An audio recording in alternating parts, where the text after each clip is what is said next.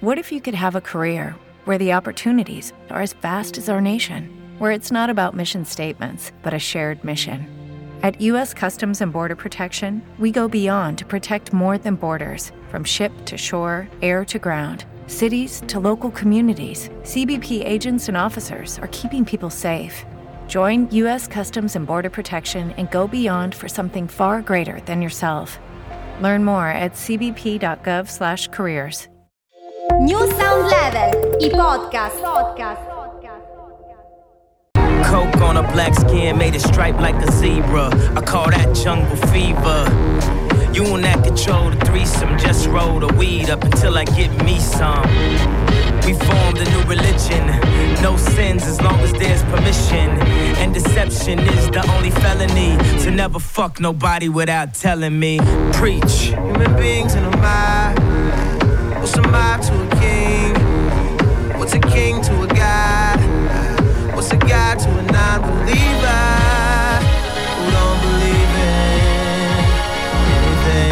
Questa non è un'esercitazione, un format ideato e condotto da Federica Fiordalice e Gabriele Ziantoni.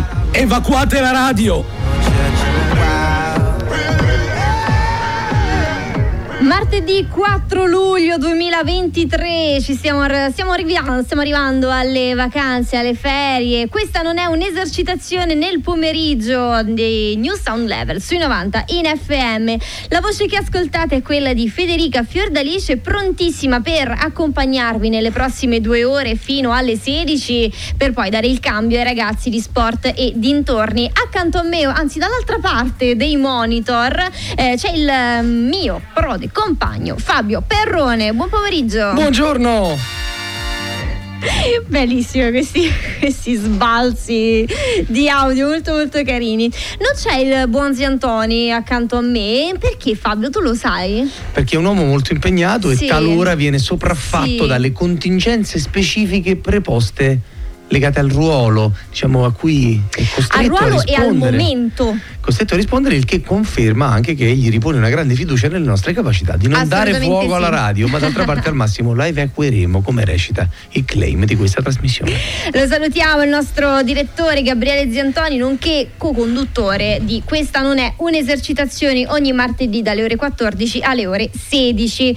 Sempre sui 90 in FM di Roma, sempre sui 96.6 per il decimo municipio, Fiumicino e Litorale Sud e sempre in streaming sulle nostre app iOS e Android e il sito ufficiale www.newsoundlevel.it. Scaricate la, no- la, nostra app perché è molto comoda, molto mm, eh, intuitiva, basta premere smart. il play, smart esatto, molto intelligente, eh, basta premere play e potete ascoltarci da ogni parte del, del globo. E poi se non l'avete ancora fatto, che aspettate? Mettete un bel mi piace, seguite i profili social della, della radio, New Sound Level 90 FM sia per Facebook che per Instagram. E infine interagite con noi al 37 91 100 900 per quanto riguarda WhatsApp, Telegram e SMS. Quindi potete interagire con noi e con i nostri ospiti che ci saranno durante questa, questa puntata, principalmente Fabio, dedicata ai libri, perché come tu ben sai, il 6 luglio, quindi proprio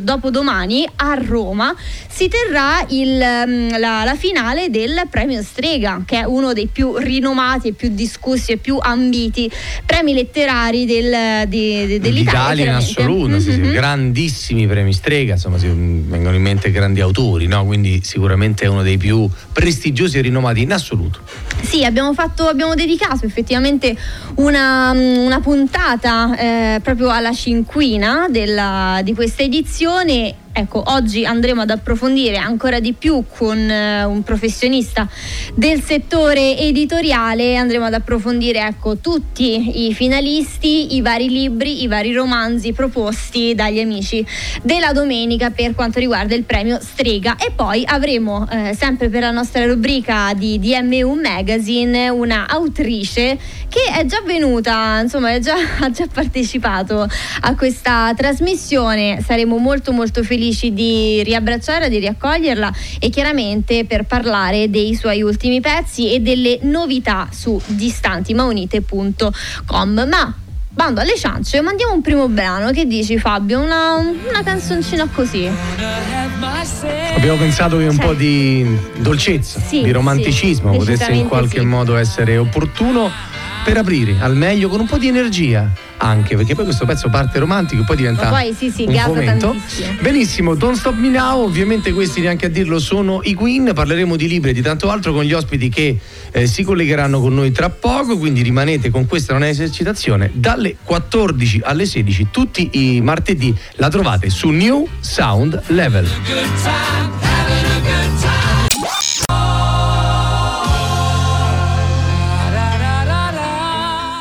Don't Stop Me Now. Lo sai la prima volta che ho ascoltato questa canzone? Pensa, questa cosa forse anche ti riguarda.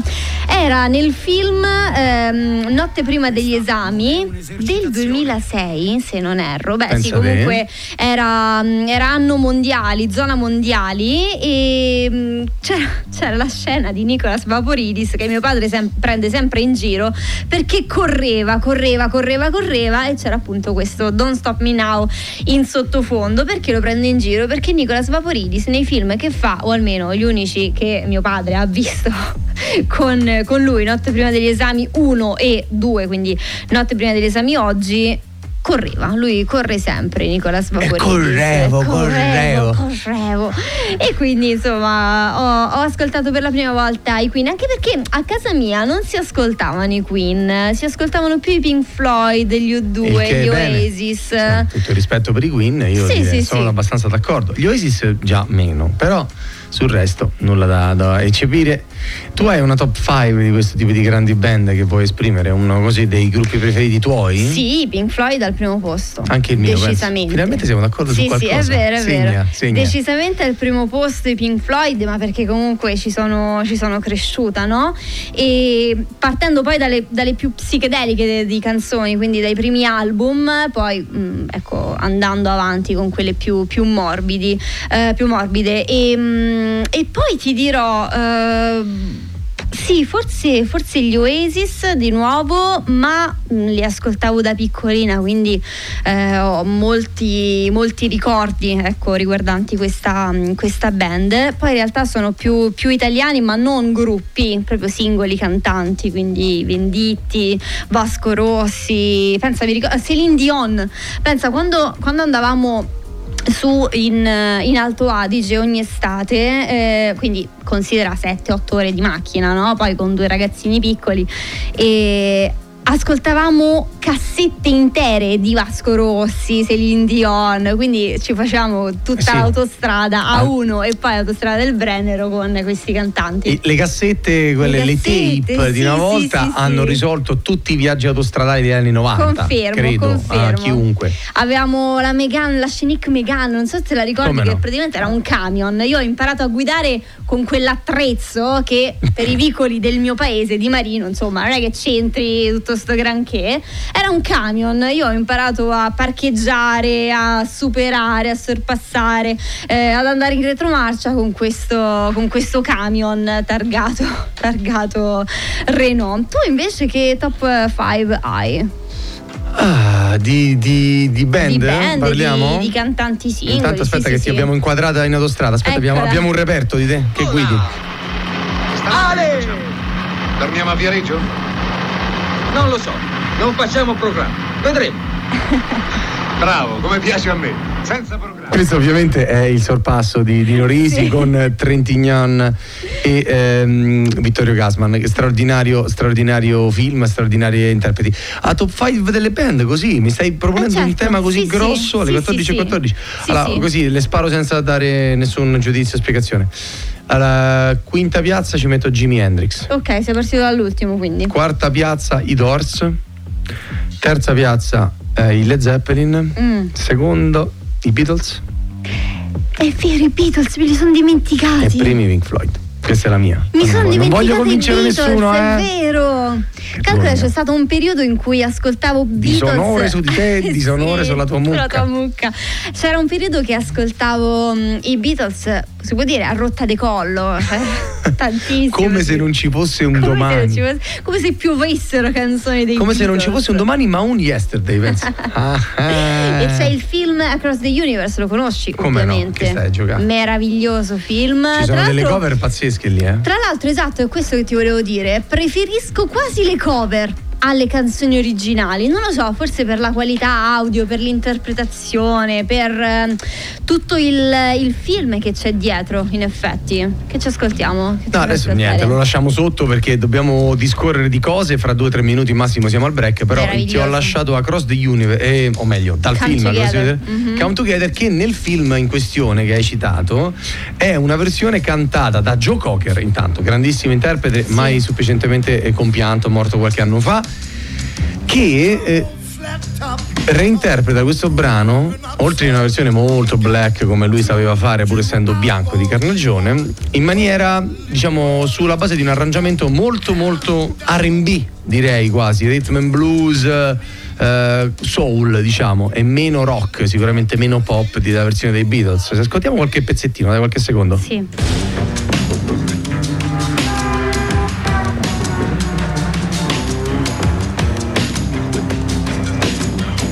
Qui attaccano le coriste se non ricordo male. Mm-hmm, eccole si alzano.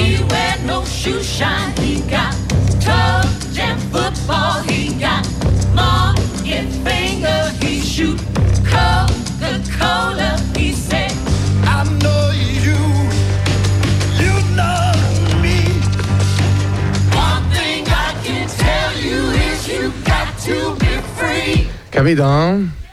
Meravigliosa interpretazione. Sai, c'era anche mm, eh, quella ragazza, mi sfugge, ragazza, ormai sì, ormai è signora, eh, quella ragazza bionda che poi ecco, stava, stava con, eh, con, lui nel, nel, film. Anche lei ha una voce pazzesca. Eh sì. Non vorrei dire una cavolata. Non ricordo il nome. Credo che interpretasse Janis Joplin nella parodia sì, del film. Potrei sbagliare. Potrei sbagliare. Una cosa del genere. Lo stile era quello. Ma sì, perché nel film diciamo compaiono dei personaggi che richiamano dei, insomma, con delle licenze deliberatamente Jimi Hendrix, Janis Joplin tutti i grandi geni degli anni 60-70, diciamo, di quella scena americana sostanzialmente. Ecco. Aspetta, sto cercando il nome, sto cercando il nome, vediamo se si trova. Forse era Sedi?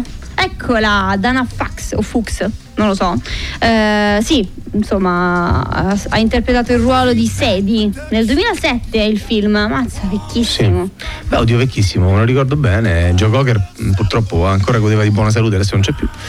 Però grandissimo film, grandissima interpretazione dei brani, perché poi rifare i Beatles non è mai un'impresa semplice, sia perché gli arrangiamenti sono complessi, sia perché oggettivamente sono talmente sacri nell'immaginario, proprio iconici che è sempre difficile poi cimentarsi con una cover dei Beatles senza essere poi in qualche modo oggetto di, di, leggio e Concordo. scherno e critiche molto pesanti. Ha fatto sì anche Strawberry Fields Forever. Bellissima quella Eseguita impeccabilmente. Ma ce ne sono tante, per esempio mi ricordo With a Little Help from My Friends che è bellissima, nel pub se non ricordo sì, male sì. la dinamica del film, Dear Prudence, c'è una Dear Prudence spaziale, potremmo andare avanti a lungo. È vero, è vero, ma sono le 14.18, dobbiamo andare in Ai pausa, noi. caro Perrone, anche perché dopo con abbiamo l'ospite. Esatto, abbiamo l'ospite, quindi a tra pochissimo perché è pausa pubblicitaria.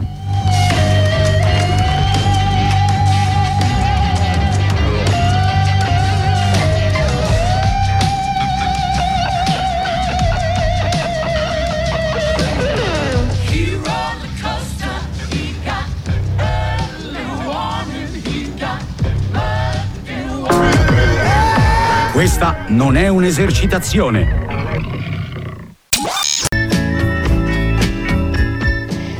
Perché nada è il brano che un po' apre e presenta il nostro primo ospite di questa puntata del 4 luglio 2023 dedicato ai libri e in particolare al premio Strega poiché insomma lo ricordiamo ci sarà la finale proprio questo giovedì a Roma quindi il 6 luglio tra l'altro oggi insomma la Cinquina tu sai che Fabio eh, sta, sta, facendo un po' il tour di tutta, di tutta Italia no? con le presentazioni e quant'altro. Questa sera, ve lo dico così, se volete andare, se siete a Milano, c'è appunto in via Monterosa 91 alle ore 19 c'è l'incontro con la cinquina finalista. Ma bando alle ciance, esatto, abbiamo, senza abbiamo un perché, proprio... nada, però l'ospite un perché ce l'hai come diamo il benvenuto ovviamente al nostro amico e insomma si tratta di Antonio Sulseri. Ciao Antonio. Buongiorno, buongiorno. Buongiorno, buongiorno. Allora ricordiamo, insomma, ti, ti, presentiamo subito. Tu sei un professionista del settore editoriale, sei un consulente editoriale e collaboratore con la casa editrice Nottetempo, ma soprattutto fondatore della casa eh, Mercurio. Giusto, giusto, correttissimo. Io sono dieci anni che lavoro nel, tra varie case editrici e adesso insieme ad altri amici, scrittori e colleghi, Matteo Trevisani, Tiziano Cancelli abbiamo deciso di fondare una casa editrice che si chiama Mercurio che la partirà l'anno prossimo. Ottimo, avremo anche modo di eh, parlare di questa casa editrice. Io sono sempre affascinata dai nomi che si danno alle varie attività, alle varie realtà imprenditoriali. Poi quindi ti chiederò anche il perché di questo certo. nome, se è per il metallo, se è per il pianeta e quant'altro. Ma insomma, il protagonista di questa puntata il, il protagonista di questa puntata è il premio Strega. Ecco, ti aspettavi questo, questo tipo di di, eh, di, di libri, di generi, di romanzi? Allora, diciamo che sul premio Strega ormai eh, la riflessione va fatta che è un premio totalmente imprevedibile. Sì. Il che credo che sia un bene per, per, per i lettori. Di, alcuni libri eh, potevamo prevederli come il libro di Rosella Postorino e il libro di Romana Petri, di certo non, non era prevedibile l'ex Oadi come l'aria di Ada D'Adamo. Che ha vinto il premio Strega Giovani che ha vinto il premio Strega Giovani e che diciamo, dopo la prima votazione si è piazzata seconda diciamo, a un'incollatura, direbbero quelli bravi, da Rosella Pastorino. E per cui diciamo, eh, questo è sicuramente un premio strega che non vedevamo da, da, più di dieci anni, perché è un premio strega eh, nel quale fino all'ultimo non si saprà chi vince. La mia previsione è che sarà una vittoria per un paio di voti. Ok, quindi proprio pochissimi voti di, eh, di distacco. Sì, sì, assolutamente sì. Secondo me, insomma, secondo quello anche che sembra dopo la prima votazione, saranno Rosella Postorino e puntata da Damo a giocarsela e sicuramente sono almeno dieci anni che un vincitore strega non vince per, per pochi voti, per due o tre voti di scarto. Beh, poi eh, ecco, mh, mm, guardo anche le, le, varie case editrici, no? Comunque sono molto variegate, ecco, da Inaudi alla Feltrinelli, passando per Elliott. Sì, ecco, la, la, ci sono due considerazioni da fare. Intanto che eh, Feltrinelli ritorna al premio strega per provare a vincere, non succedeva da Maggiani, quindi dal 2005, da più di 17 anni, pur essendo una casa editrice storica. Il viaggiatore eh, notturno eh, era il libro in questione. Esatto, esattamente, esattamente. E eh, inoltre Ada Adamo prova a vincere con Elliott, che è una casa editrice indipendente, e questo di fondo in realtà non era mai successo che una casa editrice così piccola potesse contendere la vittoria del primo premio letterario italiano. Quindi sì, dà una speranza anche per le piccole e medie case editrici. Sì, sì, secondo me, eh, visti anche gli ultimi anni e i cambi di regolamento del premio, una eventuale vittoria di Adamo potrebbe aprire anche nuovi scenari per gli anni prossimi e aumentare moltissimo la competitività di tutte le case editrici. Diciamo che noi abbiamo avuto un periodo in cui vincevano spessissimo case editrici del grande gruppo Mondadori e Naudi e questo sicuramente da qualche anno non è più così. Eh sì, cioè, se guardi si scorre l'albo d'oro si trova che negli, dagli anni zero a ritroso sostanzialmente Rizzoli e Inaudi, Rizzoli, Inaudi, Mondadori, Bompiani, ogni tanto Feltrinelli, Rizzoli, Mondadori, Bompiani, siamo sempre lì. Poi eh, ogni tanto esatto, Garzanti, Leonardo, diciamo che, però siamo esatto. lì. Negli ultimi anni la, quello, la, vittoria di Elena Janecek con Wanda ha cambiato questa tendenza ed è stata anche l'ultima donna a vincere il premio Strega, cosa che sembra si dovrebbe ripetere quest'anno. E, e poi abbiamo avuto la vittoria di Emanuele Trevi con Neri Pozza, anche questa fuori da questo, da questo schema. Assolutamente. Vero, sì. Assolutamente sì, poi c'è stato anche la nave di Teseo con eh, Sandro Veronesi. Con Sandro Veronesi. Insomma, parlando esatto. degli ultimi ovviamente. Eh?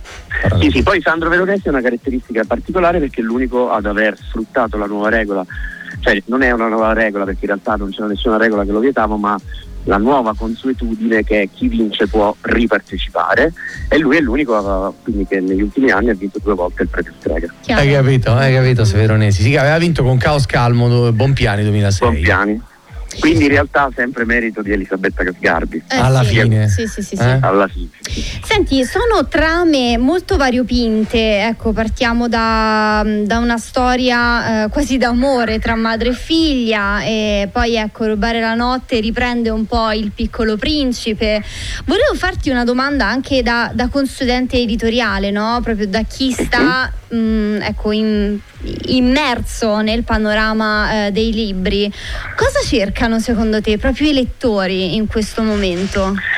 Beh, sicuramente c'è una nuovissima tendenza alla ricerca di storie vere, meno storie di fantasia e più storie vere. Sì. Ed è per questo che negli ultimi anni c'è stata l'esplosione della cosiddetta autofiction.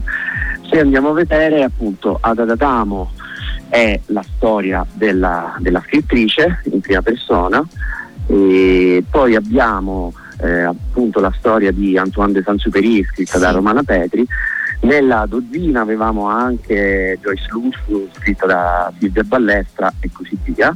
Eh, Maria Grazia Calandrone scrive un libro che è molto vicino all'autobiografia e per allargare un po' il raggio nei premi anche degli altri premi letterari nel premio Campiello quasi tutte, 4 su 5 sono anche qua autofiction. Perché i lettori negli ultimi 5 anni direi preferiscono leggere delle storie che abbiano riferimenti biografici diciamo anche sì, più schietti una riconoscibilità anche se magari non dichiaratissima però poi vanno a googlare la biografia della scrittrice o dello scrittore e, e ritrovano dei diciamo. pezzi del libro. Senti, ma a questo proposito, secondo te è in qualche modo figlio dei social network questo risultato? Mi spiego perché sembra una, così, una, una sparata. Non è che a forza di guardare immagini siamo talmente avvezzi alla realtà che abbiamo perso di vista il piacere dell'immaginazione e questo si ripercuote a forza di guardare immagini con la concezione che abbiamo di questo concretismo, di questo eccessivo realismo, forse anche nei libri, perché per esempio nel cinema questo non succede, il regno della finzione per definizione, però fa effetto immaginare che nei libri si cerchino storie vere, perché è vero, ci sono delle storie be- vere e meravigliose, ma perché rinunziare alla grande fantasia dei geni della letteratura? Ma guarda, sicuramente sono d'accordo con te, questo è vero, i social network hanno cambiato nostro, il nostro modo di leggere, poi quando parliamo di lettori ovviamente parliamo di della grande massa di lettori. Eh, perché? Perché ormai i lettori, noi siamo sicuramente la generazione che legge di più, nel senso che siamo abituati a leggere tutto il giorno tra Facebook, Instagram eh, e, sul, e, sul, web, e però siamo abituati a leggere delle autonarrazioni. Quindi inevitabilmente questo tipo di autonarrazioni poi eh, si riverbera nel, nei libri che cerchiamo. Sicuramente questa è stata la tendenza degli ultimi dieci anni, sono assolutamente d'accordo. Eh, eh. Credo che ci sarà però un'ulteriore svolta perché i, i lettori italiani torneranno a cercare storie che li emozionano. Ecco. Ecco. Beh, diciamo ci sono stati degli studi che insomma, hanno portato delle buone notizie dopo la pandemia, insomma c'è stato il boom anche di vendite sia online sia eh, in cartaceo, quindi proprio in libreria quando ce n'era la possibilità, il 51% degli adolescenti italiani insomma tra, tra gli 11 e i 18 anni, quindi eh, leggi di più dalla pandemia, quindi una cosa di Dicia, buona. Diciamo che tra No, assolutamente sì, diciamo che tra gli addetti ai, del settore, chiunque lavora nel campo editoriale, purtroppo c'è eh, una battuta che è però fotografia della realtà, cioè eh, quasi ci sarebbe da sperare un'altra pandemia, nel senso che noi non abbiamo venduto mai così tanto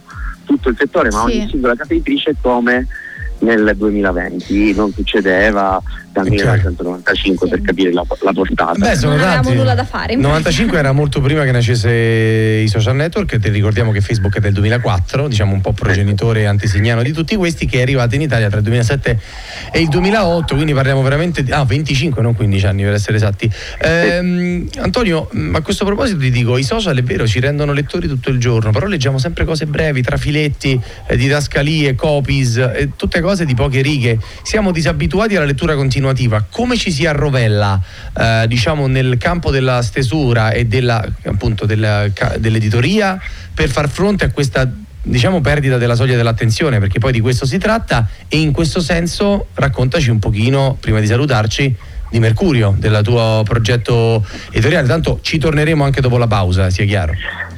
Eh, guarda, in realtà eh, che cosa è successo? Sono aumentate moltissimo la produzione e la proposta di libri di racconti, perché proprio perché siamo abituati a leggere delle scritture brevi, molti lettori adesso preferiscono leggere racconti, cioè preferiscono leggere delle storie autoconclusive. Noi con Mercurio proveremo a fare una cosa leggermente diversa, che quello che dicevo prima, proveremo a, ripubblic- a pubblicare dei libri che emozionano il lettore. Quindi con una tradizione anglosassone, differente da quella italiana, in cui non saremmo interessati al eh, come si scrive ma che cosa succede nel libro. Ottimo, allora saremo, saremo molto molto curiosi perché eh, insomma è un progetto giovane, fresco, lo approfondiremo nel, insomma, nel prossimo blocco dopo la pausa, quindi Antonio ti chiediamo per favore di rimanere certo. no, 3-4 minuti in, in linea e ti richiamiamo subito, ok? Perfetto. Grazie mille. E allora noi andiamo in pausa pubblicitaria con questa, non è un'esercitazione. Questa non è un'esercitazione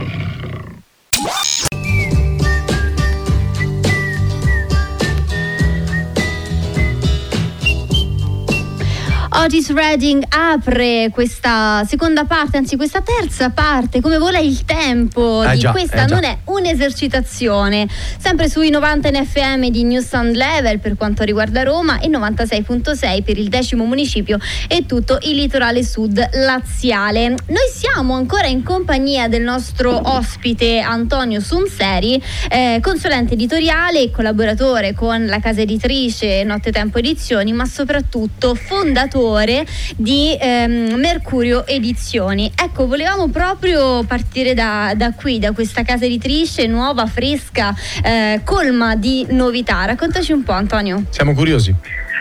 Ma noi partiremo con le pubblicazioni, come dicevo, a metà dell'anno prossimo e con Matteo Trevisani Tiziano Cancelli, che sono gli altri fondatori insieme di questo progetto, abbiamo deciso di fare una casa editrice nuova che eh, si rivolga prima di tutto ai più giovani cioè a partire dagli adolescenti, dai 15 anni in poi. E per questo abbiamo cercato, stiamo cercando delle storie che siano a metà strada con il genere e che spingano il genere fino al limite. Per genere intendo eh, i distopici, la fantascienza, il weird, eccetera. Quindi vogliamo spingere il genere fino alla soglia e cercando di pubblicare dei libri letterari perché abbiamo visto dopo la pandemia soprattutto come dicevamo prima che i ragazzi e gli adolescenti hanno una nuova voglia di, di lettura e cercano libri che li possono emozionare sì, hanno tanta tanta voglia e soprattutto tanto bisogno ecco, di, di, storie, eh, anche mh, mm, un po' come il rifugio, no? Io per esempio mi ricordo quando ero piccola o ecco, bambina o adolescente, leggevo tantissimo proprio per trovare un mondo parallelo in qualche modo. Sì, diciamo delle coordinate per l'esistenza. Sì, eh, nel senso che giustamente loro hanno visto in pandemia, hanno cercato delle storie per esempio di clausura in cui c'erano magari dei mondi post-atomici in cui i protagonisti si dovevano rifugiare in eh, rifugi atomici perché? Perché erano chiusi in casa. Dopo la pandemia hanno, sono esplosi i romance perché cercavano delle coordinate per le prime storie d'amore e così via. Come è stato per noi giustamente, tu dicevi prima e sono assolutamente d'accordo. E per, per, questa nuova esplosione noi cerchiamo insomma, di dare la possibilità con i nostri libri ai, ai, gio- ai più giovani lettori di trovare quello che cercano. Senti, com'è strutturata la vostra casa editrice? Perché comunque eh, le, quelle medie e grandi eh, diciamo, case hanno il direttore editoriale, hanno gli scout, hanno i grafici e quant'altro. Eh, magari ecco, quello più piccoline capita che il proprietario e l'editore coincidano. Guarda, sì, effettivamente è così, diciamo, noi abbiamo, siamo noi tre, eh, che siamo Matteo Trevitani, il direttore editoriale, Tiziano Cancelli che svolge le funzioni di editore e io che svolgo le funzioni di direttore commerciale, ma allo stesso tempo eh, i libri li scegliamo tutti e tre insieme. È chiaro. Perché vogliamo appunto che abbiano diciamo, il tocco passato in termini di tutti e tre. Dopodiché abbiamo anche una redattrice, un ufficio stampa e una eh, direzione artistica, una direzione grafica. È bello insomma che, che, si parta proprio dai, dai ragazzi, no? dai bambini, dai ragazzi, anche per invogliarli ancora di più a, a, leggere, perché comunque sì è vero che dopo la pandemia il 51%, ecco il 50% ha aumentato eh, la lettura, però è pur vero che mh, insomma eh, leggono ancora purtroppo poco i ragazzi di adesso. Sì, sicuramente sì, sicuramente le generazioni che leggono di più sono quelle dai 60 anni in su, ma eh, allo stesso tempo quello che noi vogliamo evitare, che proviamo a evitare, è quello che ci dicono oggi le statistiche, che paradossalmente eh, i 30-40 anni sono quelli che leggono di meno. Io ho 38 anni, quindi... Eh, Vabbè, anche perché è un'età in cui si lavora tanto, è un'età in cui magari uno ha pochissimo tempo libero e ha magari anche i bambini piccoli in molti casi che inevitabilmente certo. vanno assorbendo quel tempo, quindi da un certo punto di vista diciamo di ciclo della vita è anche fisiologico che si abbia meno tempo per leggere a 40 anni rispetto a 15 o rispetto a 70 però in un certo qual modo c'è anche un discorso di priorità no Antonio eh, tutto il tempo che oggi dedichiamo a eh, mettere delle stories dico per dire o a vedere i fatti degli altri sui social un tempo era tempo libero, che poteva significare eh. passeggiate al parco e, co- e, conversazioni al bar, che era un po' il social network nella realtà, ma potevano anche essere letture e tante altre attività, hobby, divinto, sport, qualunque cosa, no? È esattamente questa la, la, la, la riflessione. Stephen King dice io dovunque vado, vado in attesa dal dentista, eh, sono in metro, eccetera, eccetera, ho sempre un libro con me e leggo. Confermo. Ne, e qui non è una questione di impegni che chiaramente aumentano, ma anche di 10 minuti al giorno, soltanto che noi quei 10 minuti, 20 minuti li preferiamo appunto passar, passarli su. A me prendono, Instagram, per esempio, eccetera. a me prendono spesso in giro, mi, prendo, insomma, mi prendono spesso in giro perché eh, cammino quindi per strada, però leggendo, quindi mm, spesso mi potete trovare con un libro, con il naso tra, i, tra un libro, cammino. Spinta. Ed ecco perché ha delle fratture scomposte alle caviglie, ovviamente. Giuro, non sono mai caduta, non ho mai intralciato la strada a nessuno. Per, eh, però allo stesso tempo è anche una questione di abitudine, nel senso che purtroppo negli ultimi 20-30 anni si sono abituate, si, tutti noi siamo stati abituati a vedere il libro come un oggetto noioso a partire dalla scuola.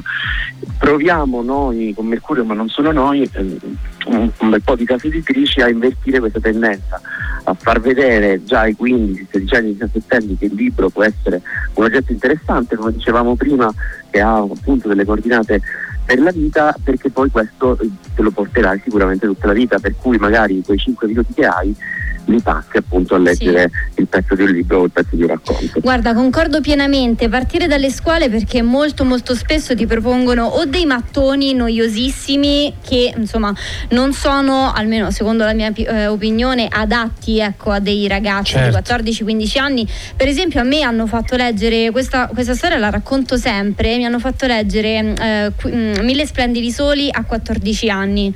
Secondo me è un libro, almeno adesso da 29enne posso dire che è un libro straordinario, ma non assolutamente certo. adatto a una ragazzina di, di 14 anni. Come promessi sposi. A me al liceo hanno fatto e leggere io, quando... il Retta Umaturghi, una noia no, terribile, poi l'ho riletto no. a 27, bello. Eh, io invece Mille no, poi... soli non l'ho più letto perché eh, ho dovuto chiudere per forza. Sì, sì, l'ho, l'ho, dovuto interrompere quando lei ha perso la verginità, insomma, molestata da questo adulto, da questo signore. Ho detto ok, professoressa, io questo qui non lo leggo più, grazie, è stato un piacere. Ah, proprio così. No, ma poi i programmi scolastici sono fermi agli anni 70, eh, non sì, è possibile sì, sì, che eh, in, negli ultimi 50 anni non siano pro- stati prodotti dei testi che valgono la pena leggere. Inoltre, mi dispiace dirlo, ancora oggi nei manuali di scuola e nei programmi di scuola manca tutto un lato del mondo perché siamo pienissimi di scrittori ma mancano le scrittrici. Quindi è vero, che... è vero, è vero. Interessante tema anche questo, diciamo, insight, no? le donne nella letteratura. No, perché è assolutamente così. Se noi consideriamo che per esempio i, i libri, la, la, scrittrice, lo scrittore, per usare entrambi i generi, che si è venduto di più nel Novecento in Italia, dopo Umberto Eco e dopo Faletti, è stata Alba De Cespedes. Ma Alba De Cespedes la conoscono davvero in pochi, la conoscono davvero in pochi perché non è nei programmi statali. Ultimamente sì, sì, sì. c'è un fenomeno di riscoperta, Mondadori adesso la sta ripubblicando, ma davvero uh, nei, negli ultimi 30 anni non l'ho letta nessuno, eppure è, la una, è forse la scrittrice italiana più venduta al mondo adesso dopo Elena Ferrante. Eh, pensa un po'. Va bene, allora vuol dire, vorrà dire che attenderemo il, ehm, ecco, le pubblicazioni che insomma saranno l'anno prossimo, verranno l'anno prossimo di Mercurio Edizioni.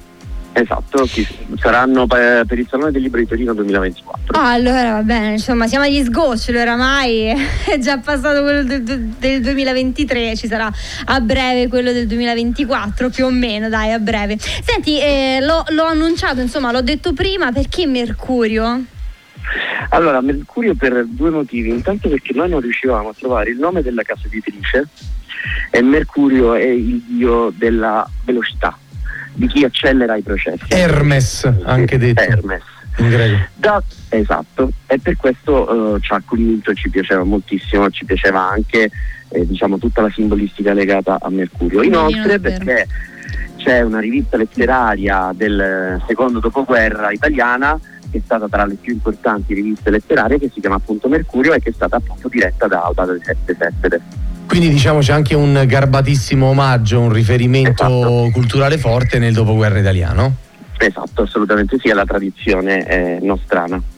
Va bene, va bene Antonio, ultimissima domanda, poi ti lasciamo andare anche perché noi dobbiamo andare in eh, pausa pubblicitaria. Parliamo dei ruoli del, della professione editoriale. Ecco, sei un consulente editoriale, di che cosa ti occupi proprio nello specifico?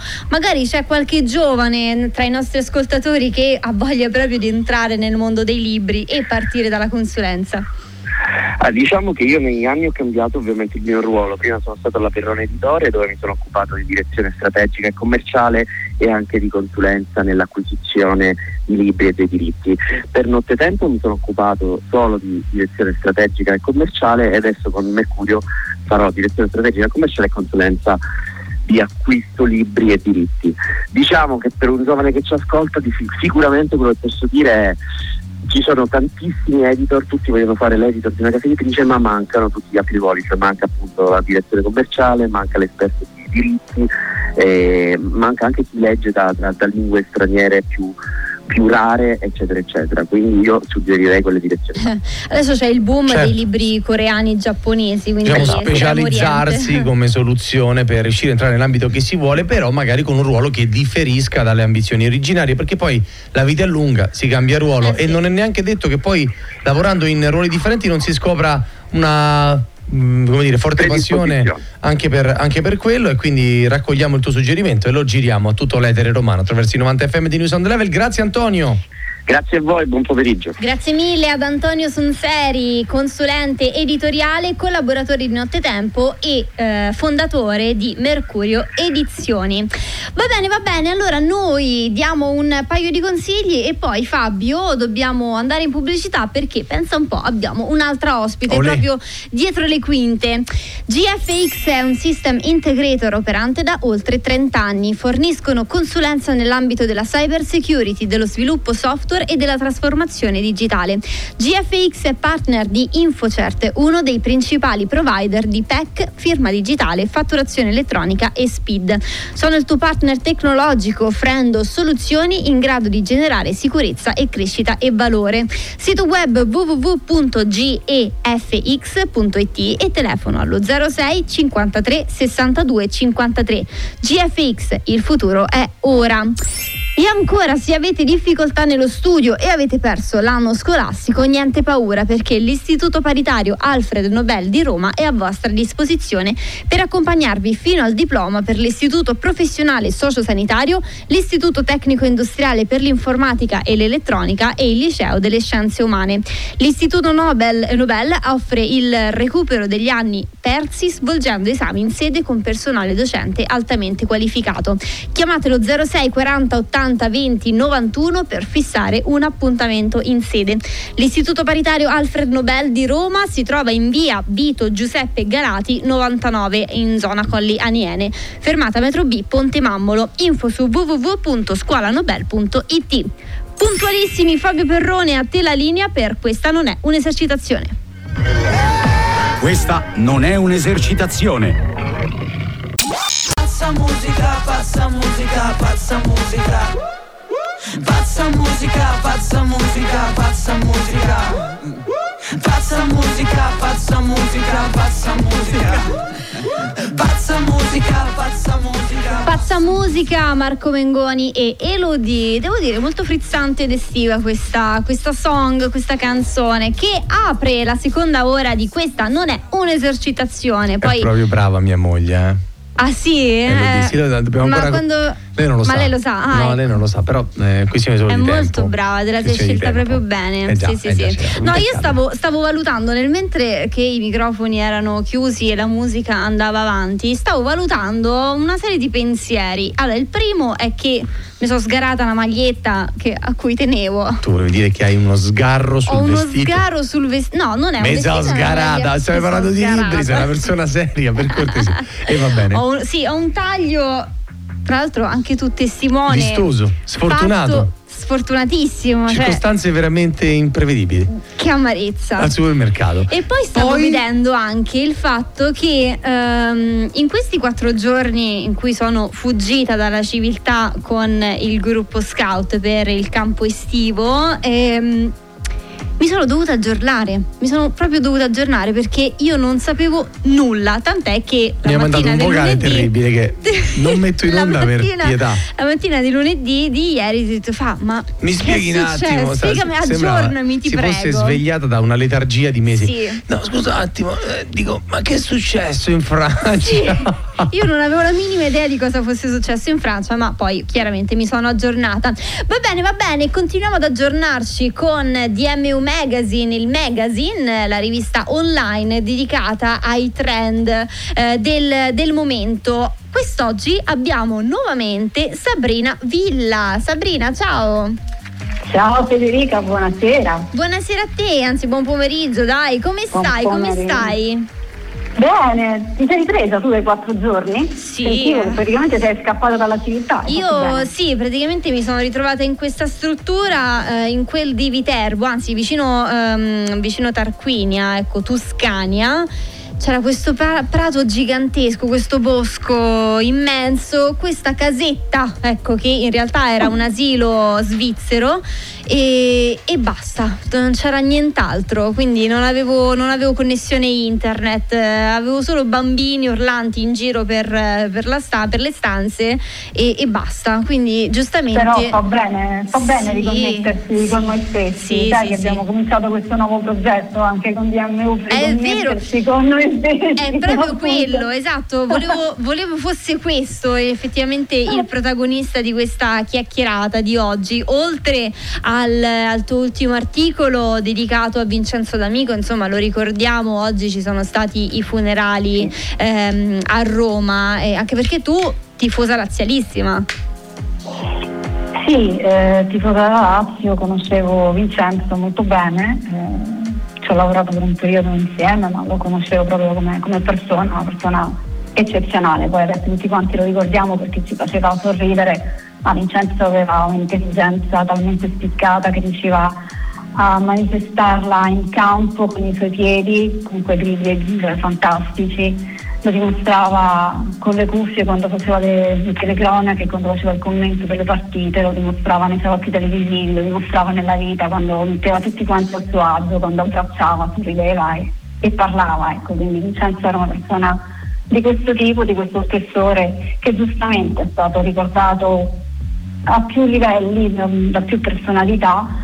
La, la Camera Ardente in Campidoglio era un giusto omaggio alla sua figura, oggi doppio, doppio funerale poi a Roma e a Latina perché giustamente lui di Roma appunto due passi dalla- dall'Olimpico è stato, stato celebrato il funerale e poi quello a Latina perché comunque è nato a Latina ed era di Latina. Eh sì, sì, insomma, ha segnato indubbiamente in modo indelebile il panorama ha segnato il calcistico. calcio, sì. sì, ha segnato il calcio italiano, ha segnato un'epoca, ha segnato un modo di essere di un essere umano, di, di un uomo, di fare sport, di, di comportarsi nella vita. Ecco. Quindi... Hai scritto un meraviglioso pezzo, eh, ecco, lo dico, lo dico, con tutto il cuore, hai scritto davvero un omaggio a un calciatore italiano e, e non solo, ecco, commentatore televisivo.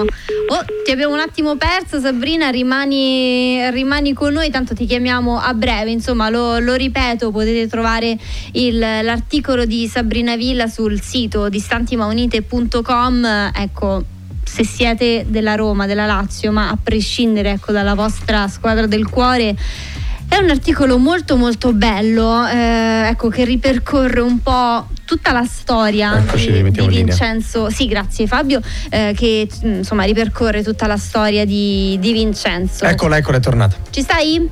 Eccomi, eccoci, sì, eccoci qua. Qui. Ecco appunto, dicevo, insomma, facevo un piccolo omaggio al tuo, facevo i complimenti al tuo articolo. Senti, invece Sabrina, sono curiosa perché qualche giorno fa nella nostra chat che abbiamo in comune, insomma, eh, lo, lo, dico, ecco, scrivo, scrivo, anche io su, su distantimaunite.com, è apparso un messaggio. Ecco, seguite DMU Inspiration, poi vedrete di che sì. cosa si tratta. Ma allora, di che cosa si tratta? Eh, in realtà, come è uscito fuori, è che praticamente eh, io ed Elisabetta Mazzeo da qualche tempo moderavamo, non per proprio, proprio conto, eh, questa idea di, di frasi incisive che potessero comunque incoraggiare, spingere all'azione, far, far, riflettere. Un po' sui nostri profili stava andando questo trend e abbiamo voluto unire le forze, l'abbiamo voluto fare sotto, sotto, eh, sotto l'egida di DMU perché comunque è ciò che ci rappresenta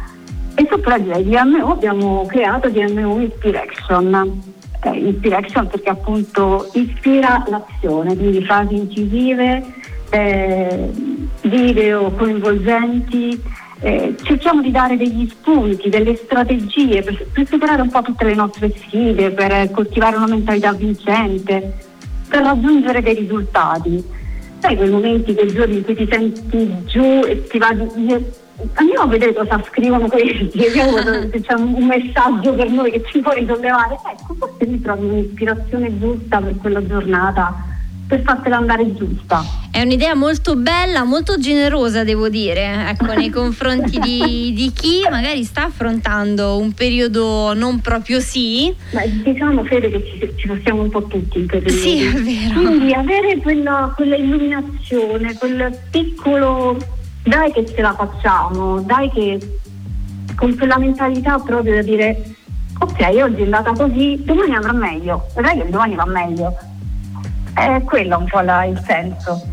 Sì, sono come quei, quei, libri colmi di frasi esatto, tanto sì, da peschi, sfogliare, sì, da, sfogliare. da sfogliare, da vedere. Certo, non sì. è un libro, è un profilo Instagram, diciamolo subito, il, il nome sì. del profilo DMU Inspiration, quindi Inspiration. Bravissima, è molto carina questa associazione tra ispirazione e azione.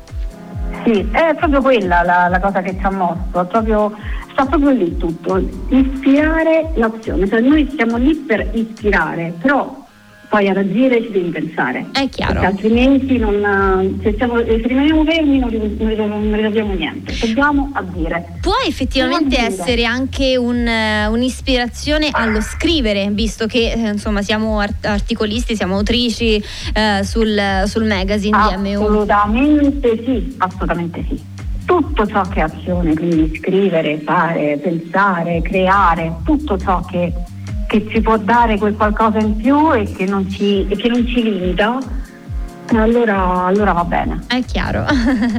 Senti, torniamo invece a DMU Magazine, insomma il protagonista sì. di, questa, di, questa, rubrica. Ricordiamo ai nostri mh, mm, ascoltatori di che cosa ti occupi, ecco, nello specifico tu, quindi sia il ruolo che i ruoli anche che ricopri in DMU Magazine e i vari, i vari settori, ecco, eh, le varie categorie che abbracci. All- allora, uh, su DMU Magazine di categorie ne ne, abbiamo tante. Eh, il nostro suffisso ormai ce lo siamo bello per ritagliato ed è amo, per cui tutto ciò che, ave- eh, che, vi viene in mente con la parola amo, noi ce l'abbiamo, cuciniamo, viaggiamo, riflettiamo, recensiamo, amiamo, raccon- esatto, bravissimo Fabio, alleniamo, abbiamo tutto. Eh, Basta che non annoiamo, ecco. Assolut- guarda, ecco bravissimo, non annoiamo, non ce l'abbiamo quello non, non ce l'abbiamo, forse dobbiamo scrivere qualcosa sul fatto che non, non annoiamo. Mannaggia. Puoi scrivere qualcosa tu? Ti viene in mente qualcosa Fabio per scrivere di questo tipo? Ma lui aveva già fatto una piccola candidatura. Eh, eh. So, Ed era stata infatti, raccolta, devo dire. Stiamo aspettando. Stiamo ah, addirittura ne sono passato dall'essere. Sei atteso. Addirittura, eh, addirittura. Sì. non sono avvezzo a questa pratica, non so se Antonio sia d'accordo, credo di no. Ma, ma lui adesso non c'è, quindi siamo tra noi tre. Dici, quando Antonio c'è i topi ballano. I topi okay, ballano. Mettiamola sì, assolutamente sì. Assolutamente Mettiamola così. Di quello che mi occupo io mi occupo ovviamente di, su DMO Magazine di scrivere e poi mi occupo, sono responsabile social per quanto riguarda le pagine Instagram. È un bel lavoro, eh? Beh, abbastanza. Guarda, parli con, con, lei che si occupa, insomma, fa parte del reparto social della radio, quindi ne so qualcosa Appunto, anche io. È un bel lavoro, lo sappiamo. Sì, decisamente. E invece, ecco, che categorie preferisci? Eh, quelle che preferisco sono sicuramente riflettiamo e raccontiamo perché sono quelle che mi sono quelle che mi rispecchiano di più. Sì, fanno parte di noi, no? Soprattutto esatto. raccontiamo. Eh sì, esattamente. Eh, questa settimana ovviamente avevo pensato di scrivere un altro tipo di, di racconto, un altro tipo di articolo, poi purtroppo si è innestata, Mm-mm. si è innestata la vicenda di Vincenzo e quindi i piani sono cambiati. C'è stato Vediamo un imprevisto, ecco. Sì. Sì. Purtroppo c'è stato questo, questo, imprevisto, però lo ripetiamo, è un articolo bellissimo scritto con il cuore, ecco, proprio nel, nella categoria sì, erano, raccontiamo. Diciamo, erano pensieri sparsi a cui ho cercato di dare un, un senso compiuto, un po' difficile però. Sì, sì, sì, sì, sì. Senti, invece prossimi articoli eh, in programma? Ecco, vorrei riprendere appunto la, la storia delle, delle donne che non sono state sentite ma sono arrivate quel vento praticamente che viene, che non, che, di cui non ci si accorge ma che arriva. Vorrei riprendere appunto D come suffisso femminile, donna come suffisso femminile e ricominciare da lì a raccontare un po' di storie di donne. Bene, bene, bene, bene, anche perché ehm, ecco, si parla sempre troppo poco ecco, del, di, di, persone del genere femminile, lo dicevamo anche prima con eh, il nostro um, ospite, ecco, prima di te, Antonio, Antonio sì. sì, che eh, si parla sempre di autori maschili anche nei programmi scolastici e quasi mai di eh, autrici, di scrittrici, sono, che sono, sono, tante, sono tantissime e sono state tantissime, esatto, ma non solo scrittrici in realtà, eh, anche pittrici, anche filosofe. No eh, ingegnere, ce ne sono veramente tante tante. Ecco, donne, zucchero, Ma grazie. in qualsiasi livello proprio, qualsiasi, in qualsiasi settore sono di tanto, di tanto alto livello, non, non basso livello, per cui cioè, sì, vanno sì, assolutamente sì, ricordate. C'è un, c'è un, premio letterario dedicato a soli eh, scrittrici donne, quindi il Festival delle scrittrici a Roma, si chiama Inquiete, Inquiete Festival. Non so se ne hai mai sentito parlare, però ecco, potrebbe essere un buon punto di partenza proprio per iniziare a eh, parlare no. di autrici. Assolutamente sì, Federica, un, bella, un bello spunto. Poi Inquiete mi piace molto come... come sì, è vero.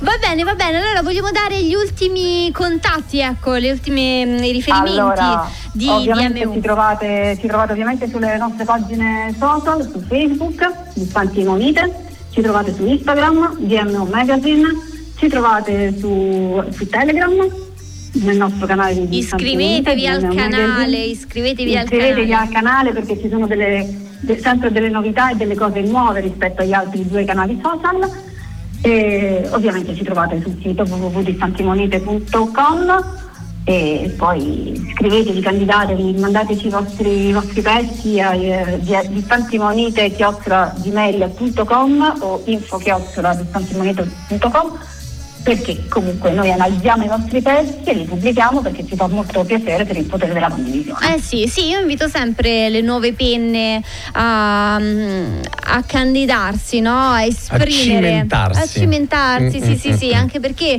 ecco, DMU, Distanti ma Unite, è un, è un panorama, è una realtà molto molto aperto, eh, quindi mm, insomma iscrivetevi, candidatevi, ecco questo. Candidatevi, sì, candidatevi, ci, ci piace. Candidatevi. Candidatevi. No, perché comunque noi comunque abbiamo anche un correttore di bozze, quindi non vi preoccupate, cioè, veramente c'è chi, c'è chi vi aiuta nel nostro percorso di... di Sentitevi liberi di sbagliare, grazie di cuore a Sabrina Villa di DMU Magazine per essere stata con noi ancora una volta. Grazie a voi, ciao Fabio, ciao Federica. Grazie Sabrina, grazie Sabrina. Vi ricordiamo ancora una volta distanti ma unite.com. Va bene, sono le 15 e 18. A te la linea Fabio Perrone per una pausa pubblicitaria.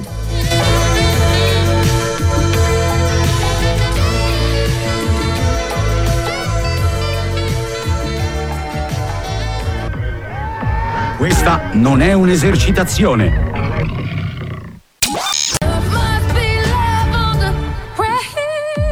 On the Brain, ma che voce questa Rihanna, eh, Perrone? Cioè, Eh già, una delle mie preferite, delle degli preferite? ultimi Ah, non 15 anni. Sì, come voce, eh? no, come, vabbè, Quindi Elodie è la Queen, Elodie? no, Queen è, Elodie è la Queen italiana assoluta. Ah, ok. Quindi parliamo di due cose distinte, direi, cioè da una parte la migliore italiana e dall'altra una delle migliori su scala planetaria, insomma, secondo me. Poi non lo so, io tra l'altro ricordo distintissimamente quando ella uscì allo scoperto, diciamo, esordì nel mondo della musica. Non so se tu ricordi eh, il primo sing- grande singolo di, di Rihanna. che era Umbrella. Brava, era proprio Umbrella. Under Sì, my sì, umbrella. Sì, Allora, di questa canzone geniale, Mm. geniale, esiste una cover che adesso io ti voglio sottoporre, così mi Ok. dici cosa ne pensi. Ok. Ti faccio ascoltare, eh? Guarda un po'. Un video vi- finto vintage, o meglio con degli eh, stralci di immagini in bianco e nero degli anni funziona. 50. Guarda quanto è credibile. Sì, sì. Vedi questi che scendono, la classica boy band con le ragazze che Molto gruppi grise. che urlano.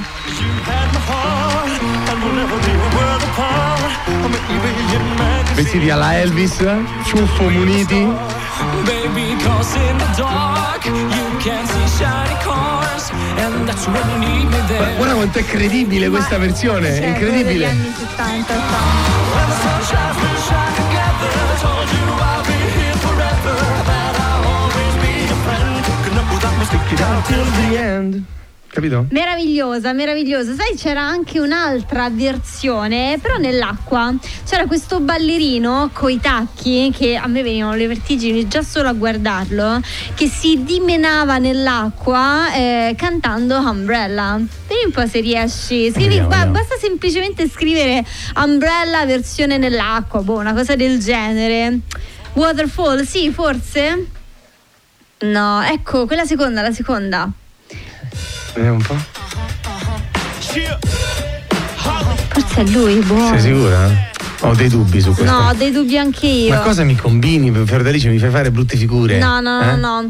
Vabbè, comunque, insomma, c'era questo, questo ragazzo bravissimo, secondo me, che ballava con i tacchi nell'acqua e si dimenava tra pioggia e, e fontane perché, insomma, aveva acqua ovunque, ovunque. Senti, ehm, Fabio, abbiamo, insomma, annunciato già proprio, abbiamo avvisato gli ascoltatori che questa puntata sarebbe stata interamente dedicata ai libri, perché comunque questa non è un'esercitazione, è un contenitore dedicato alla, alla cultura. Noi abbiamo sempre dei pareri un po' discordanti su, su cosa leggiamo, su cosa Sul cibo. sul cibo, su un po' tutto. Sulle Però vacanze. parliamo, parliamo di libri. Per il momento- sull'amore per il momento parliamo di libri, i generi letterari. Oh, parliamone, vai. Perché noi siamo un po' gli opposti. Anche il mio compagno, per esempio, legge solo saggi. Bravo Fabio. È da- D'altra parte si chiama Fabio, come sì, tutte le persone dotate di spiccate qualità. È da quando lo conosco, quindi un anno e mezzo circa, che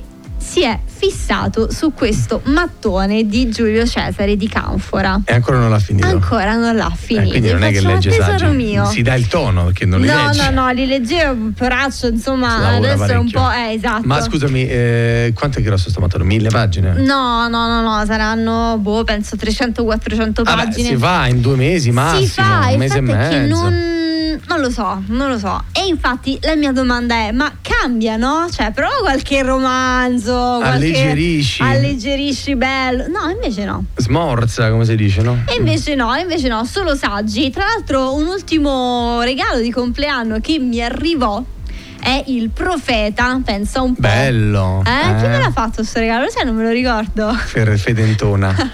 Senti, quindi generi letterari? Allora, generi letterari è un tema divertente perché diciamo, separando saggistica dalla narrativa, come grandi macro categorie, in realtà della saggistica non propriamente esistono delle vere suddivisioni, o meglio, sicuramente sì, però più che altro ci si divide dal punto di vista della materia. Sì. No, saggistica filosofica, saggistica storica, saggistica, che ne so, politica, scientifica e quant'altro mentre nella narrativa i sottogeneri sono infiniti. Io ti dico, sai, sono un fautore della saggistica, però leggo un 20, 30, 40%, insomma, un terzo di romanzi. Eh, a parte che io poi ho un debole per le biografie, che non sono propriamente l'una né l'altra cosa, eh, e i libri di poesie leggo anche. Mm, quindi poi insomma già allarghiamo a quattro generi abbastanza distinti l'uno dall'altro. poesie facciamo un altro discorso, ma eh, a parte, a parte Io invece sì, ti sì. dico sulla narrativa, che so che è un po' un campo eh, diciamo a te più vicino. Eh, sono un grande amante del genere distopico perché credo sia attraverso la fantasia illuminante del potenziale rischio verso cui il genere umano va sì. in molte circostanze sia con il totalitarismo politico sia per le emergenze ambientali a seconda di tutte le cose che vogliamo valutare comunque la distopia nel dare sfogo a un'interpretazione fantastica immaginifica eh, totalmente immaginaria volevo dire del eh, di un autore in qualche modo in realtà ti, da, ti restituisce i rischi di una società che esiste già.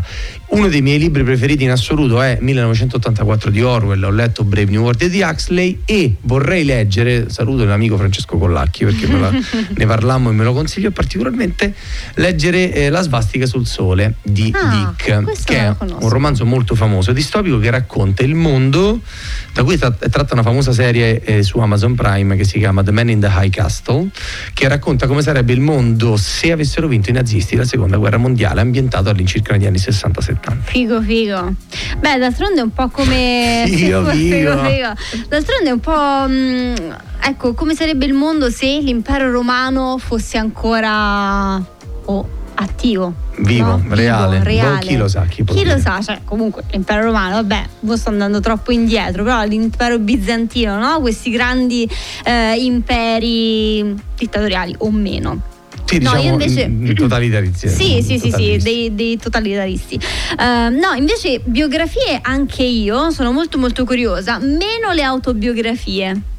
Meno, però dipende chi, perché per esempio Mi, Elton me l'hanno consigliata la bio, l'autobiografia di Elton John. Molto ah. sta a che grado di mitomania ha l'autobiografo, quello, cioè quello, quello che racconta la sua vita e anche che vita ha avuto, perché ci sono dei personaggi talmente grossi che se scrivono un libro sono sicuro che è interessante, sì. anche perché ovviamente sono talmente grossi che passano da case editrici enormi e sicuramente la qualità del libro è alta perché qualcun altro ci mette le mani se lui non scrive adeguatamente. Sì, uno, tipo Bowie per dite, sì, sì, sì, sì, penso a grandi musicisti, grandi attori, secondo me hanno avuto vite talmente interessanti che anche solo sommando alcuni aneddoti del loro percorso, il libro è per forza bello. È ecco. vero, è vero, concordo. Però Guarda, in generale delle, sono d'accordo con te. Eh? Uno degli ultimi libri che, che ho letto è La bomba atomica libro che ti consiglio tra l'altro molto molto carino eh, di mm, oddio come si chiama Mencarelli possibile vabbè comunque ehm, No, non era Brancarelli, va bene. E, ehm, Ti perdoneremo. Un, mi perdonerete. È un uh, libro sulla bomba atomica a 360 gradi,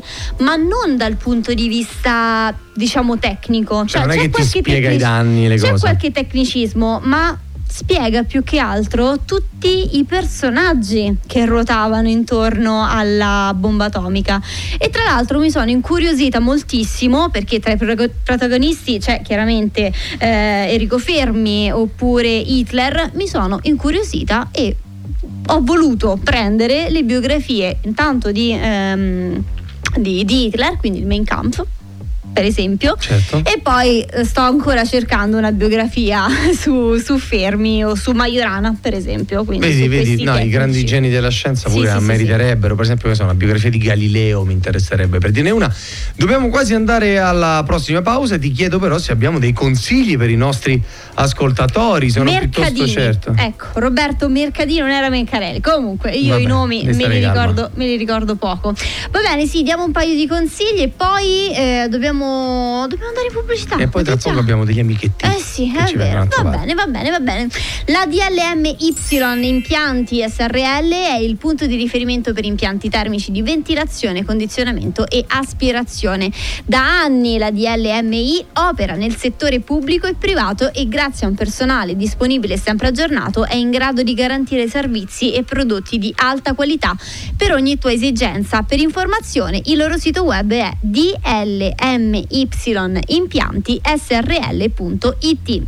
E ancora se sei un commercialista, un consulente del lavoro oppure una microimpresa, ABM Net ottimizzerà i tuoi strumenti di lavoro. ABM Net è il partner certificato della Ranocchi Software che ti seguirà dalla vendita del prodotto fino all'assistenza, suggerendo la soluzione migliore per le tue esigenze grazie alle numerose possibilità della linea GIS Ranocchi. Scopri di più visitando il sito www.abmnet o il canale YouTube ABMnet aggiornato periodicamente con video tutorial. Per ogni informazione contattali al 392 113 1330 oppure vai a trovarli in via Nomentana 643 a Roma. ABMnet, la tua garanzia per un lavoro più efficiente. Va bene Fabio, sono le 15.36, a te la linea, con questa non è un'esercitazione. Evacuate la radio! Questa non è un'esercitazione at Midnight Royal Blood abbiamo appurato che vengono da Brighton, quindi UK, sono britannici. Per questa ultima parte di questa non è un'esercitazione format pomeridiano nel palinsesto di New Sound Level dalle 14 alle 16 ogni martedì con Federica Fiordalice, Gabriele Ziantoni e Fabio Perrone in assistenza regia. Fabio, abbiamo qualcuno, qualcuno qui accanto, eh sì, eh sì, abbiamo un ospite. Se prima eravamo in due, adesso siamo, siamo in tre perché ci ha raggiunti come ormai consuetudine in realtà del nostro palinsesto spesso e volentieri quando a modo fa direttamente sortite fisicamente in studio per il suo piccolo spazio e ci fa piacere avere di nuovo Gabriele Spedicato della Gladius Investigations nonché coautore e creatore del format Professione Detective che trovate tutte le domeniche in onda a mezzogiorno su News on the Level. Buongiorno, buongiorno, ben ritrovato. Buongiorno a tutti quanti. Buongiorno. Anzi, buon pomeriggio, come si dice eh, quasi sì, solo in radio. Buonasera adesso. Sì, però tre e mezza d'estate, buonasera è un po', no? Sembra troppo tipo proiettato verso il disio della giornata, il tramonto dista ancora 5 ore, quindi insomma, ah. tutto sommato buon pomeriggio. Buon pomeriggio. Suona formale, però funziona. Allora, eh, caro Gabriele Gabriele, raccontaci, Eccoci. tu ti sei lanciato in questa avventura di un progetto podcast che narra tutti i retroscena, le curiosità e le piccole particolarità, eh, nonché insomma tutte le asperità e le difficoltà enormi che possono celarsi dietro alla, alla, mh, al ruolo, diciamo, alla professione del detective, l'hai chiamato così, professione detective by Gladius Investigations. Sì, certamente, è un, un'avventura che abbiamo iniziato insieme a Santo Orcidia col eh, mio socio e eh, soprattutto all'incommensurabile Francesco Sala che oggi tra le altre cose verrà premiato no? accidenti proprio tra ehm, pochi minuti ormai e quindi eh, rivolgo innanzitutto a loro un saluto e mh, mm, ci, siamo, ci siamo buttati in questa avventura perché abbiamo detto che è bene condividere con i radioascoltatori una, una, professione che spesso e volentieri viene dipinta in un certo modo, ma eh, che noi vogliamo allontanarci da quegli, da quegli stereotipi che la contraddistingue. Ah, ecco, ecco, quindi evitare no, di immaginare l'impermeabile beige. Holmes, sì. Esatto. Sì, sì, eh, allora, allora, su questo insomma ci sono tantissimi aneddoti, non ti posso chiedere di svelare magari cose che faranno parte, saranno un po' il succo, la grande sostanza delle prossime puntate di Professione Detective, poi ci svelerai anche quanto può andare avanti, perché Qualcosina. forse all'infinito, mi immagino astrattamente, Ma, ehm, a pescare dal passato, no? Anzi, anzi invito come ho sempre mh, fatto solitamente questi, durante questi spazi i nostri radioascoltatori a porci in qualche modo delle domande e, e certo. invitarci a eh, così sviluppare dei temi che possono essere di interesse più specifico. Certo, perché ovviamente voi eh, entrate nell'ottica da uomini del mestiere da lungo corso, cioè di lungo corso sì, e da lungo tempo, da ma oltre 30 anni appunto. di esperienza. Quindi, insomma, Però è interessante con lo sguardo dell'oggi, no? l'utente di podcast e appassionato, magari simpatizzante, interessato al tema della criminologia più in senso ampio, sì, magari sono giustamente. Anche un criminologo, quindi ne posso parlare a ragion veduta. Ecco, perché poi lo sai che il genere forte, da cui anche la premiazione del succitato Francesco certo. Sala, che collabora nel vostro format, diciamo, come, come autore, insomma, sulla parte soprattutto di, di narrazione del testo, certo. è un uh, classico Cold Case Capitale Criminale che ricordiamo sarà anche spesso in onda nella prossima settimana tra sì. l'altro ehm, parliamo di un format che racconta gialli reali, veramente avvenuti nella storia della Attualità nostra città e del nostro cronaca. paese. Quindi sì, eh, diciamo di tutte le epoche, dai più recenti ai più lontani.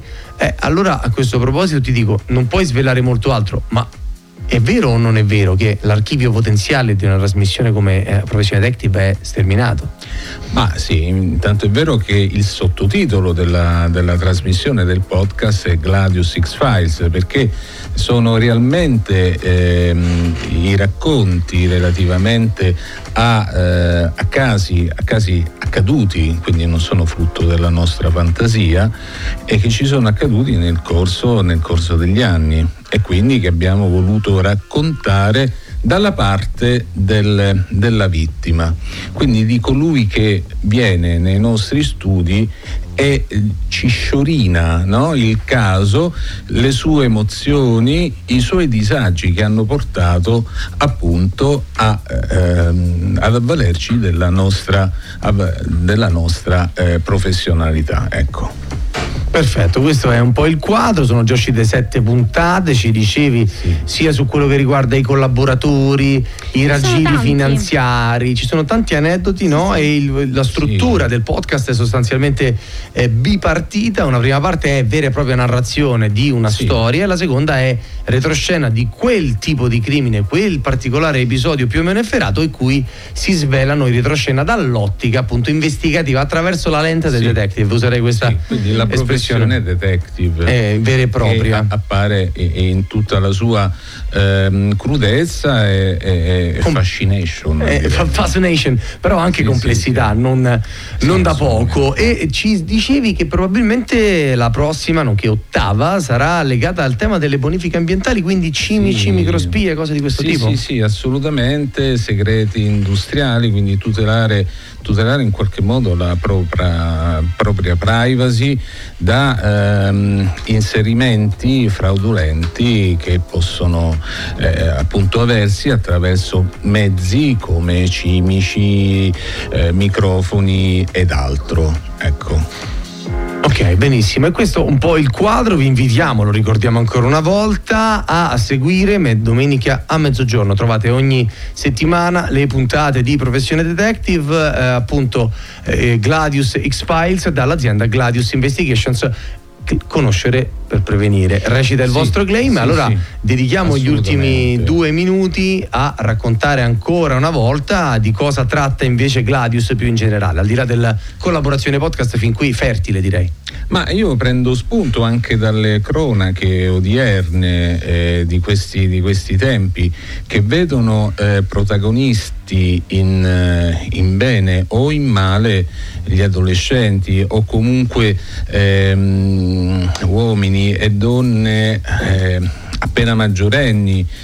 Per cui no, spesso e volentieri i genitori non conoscono per tutta una serie di ragioni, per carità non voglio colpevolizzarli, ma spesso e volentieri ehm, ci troviamo degli emeriti sconosciuti a casa, dentro casa e non sappiamo quali sono le frequentazioni che hanno e quindi indagare su di loro rappresenta un atto di responsabilità ed efficacia per poter garantire loro il, il, miglior sviluppo della personalità e tutelarli da tante insidie che potrebbero capitare loro. Benissimo, allora a questo punto ci direi, no? possiamo ricordare i contatti per cercarvi, ricordiamo, salutiamo con affetto anche Santo Arcidiaco e ovviamente qui in voce avete ascoltato ancora una volta il caro Gabriele Spedicato, Gladius Investigations, conoscere e prevenire, dacci tutti i contatti, mandiamo un abbraccio anche a Francesco Sala, gli facciamo i complimenti sì, per il microfono d'oro. tutti i contatti che possono essere estrapolati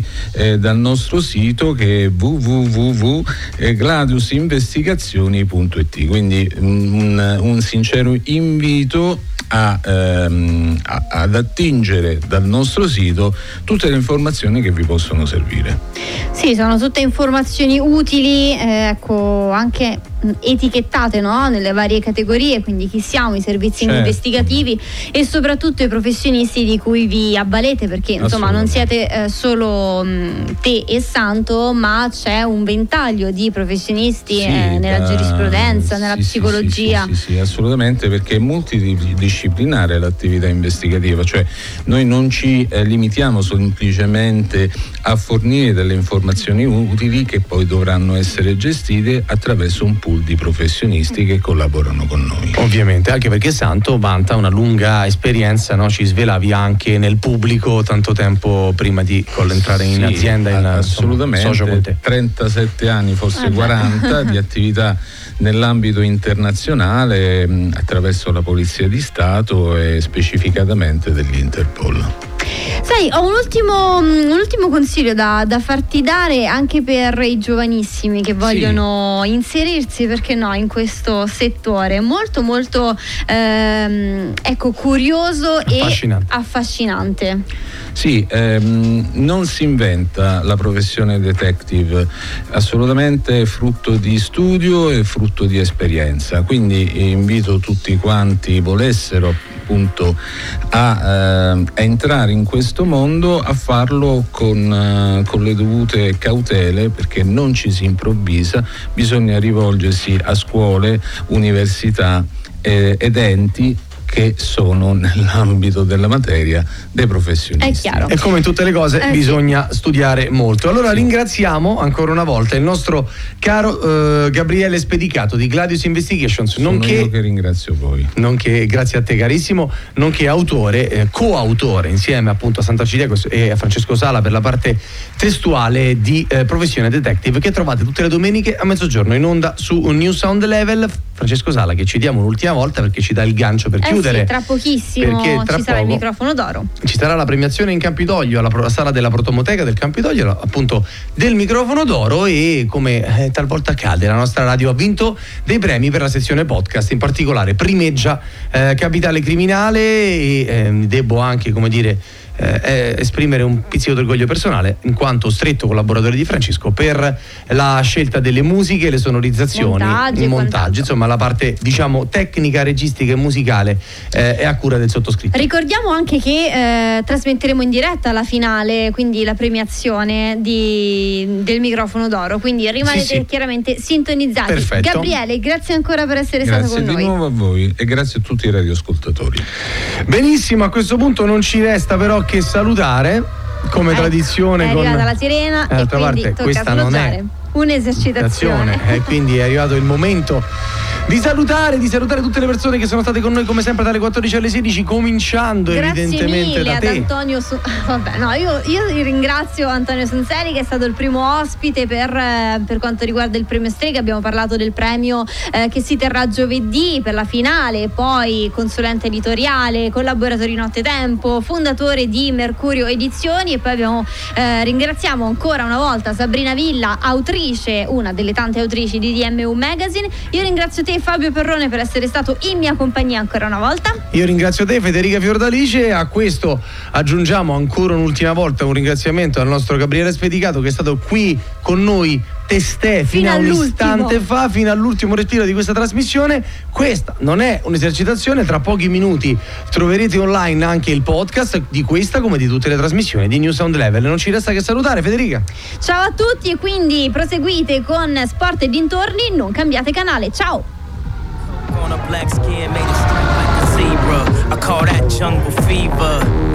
You and that control the threesome. Just roll the weed up until I get me some. We formed a new religion. No sins as long as there's permission. And deception is the only felony. To never fuck nobody without telling me. Preach. Human beings in a mob. What's a mob to a king? What's a king to a to a non believer?